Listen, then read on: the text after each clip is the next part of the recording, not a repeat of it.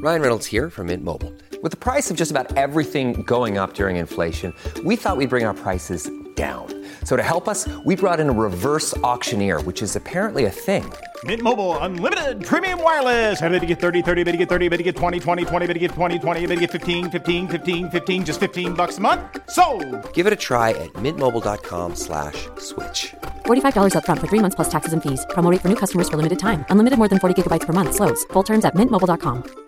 Welcome back. We have COVID progress, Biden and the union debate, and a kangaroo on the loose. I'm Mike Morgan, and we're down in Alabama.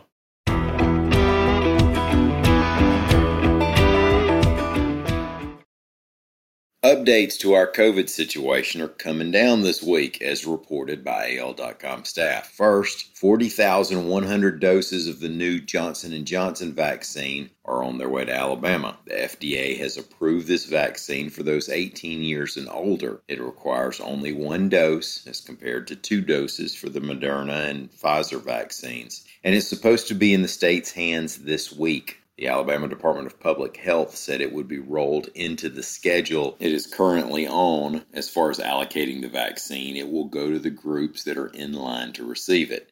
Second, the University of Alabama announced that this fall it plans on having normal, in class, full capacity classes. That's at the campuses in Tuscaloosa, Birmingham, and Huntsville.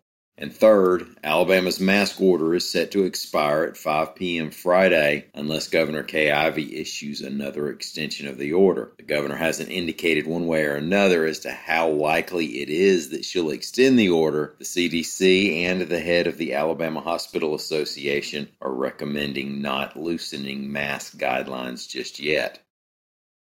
As Amazon workers at the company's Bessemer, Alabama fulfillment center are voting on whether to unionize, President Joe Biden appears to have staked out enough of a position on it that some are calling it unprecedented, reports AL.com's William Thornton. Biden didn't directly mention Amazon, but he gave a two minute video address on Sunday to support the unionization of workers. University of Alabama American Studies professor Michael Innis Jimenez, quote, It's right in line with Biden's policies, but other presidents who have been union friendly have not been this direct, end quote. Vote counting for the potential Bessemer Union will take place on March 30th.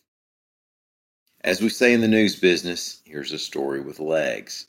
If you are in or around the Winfield, Alabama area and see a kangaroo, don't approach him. Instead, just call B&H Livestock at 1-901-488-0888. Now, he's supposed to be a peaceful fellow, but you don't want to spook him and get him out on the highway somewhere. Check AL.com for updates on this story. But as of this recording, we have a report from AL.com's Carol Robinson that a kangaroo was being transported from Mississippi to Tennessee when he got away from a handler and decided he wanted to bounce around Winfield for a while. And who wouldn't, really? Braxton Bassinger of B&H lives in Winfield. He was keeping the kangaroo at his home for a couple days before making the delivery when the roo got loose. Workers have been spotting the animal and he hadn't gotten far, they haven't been able to secure him just yet. Today, some are expected to be out on horseback trying to catch him.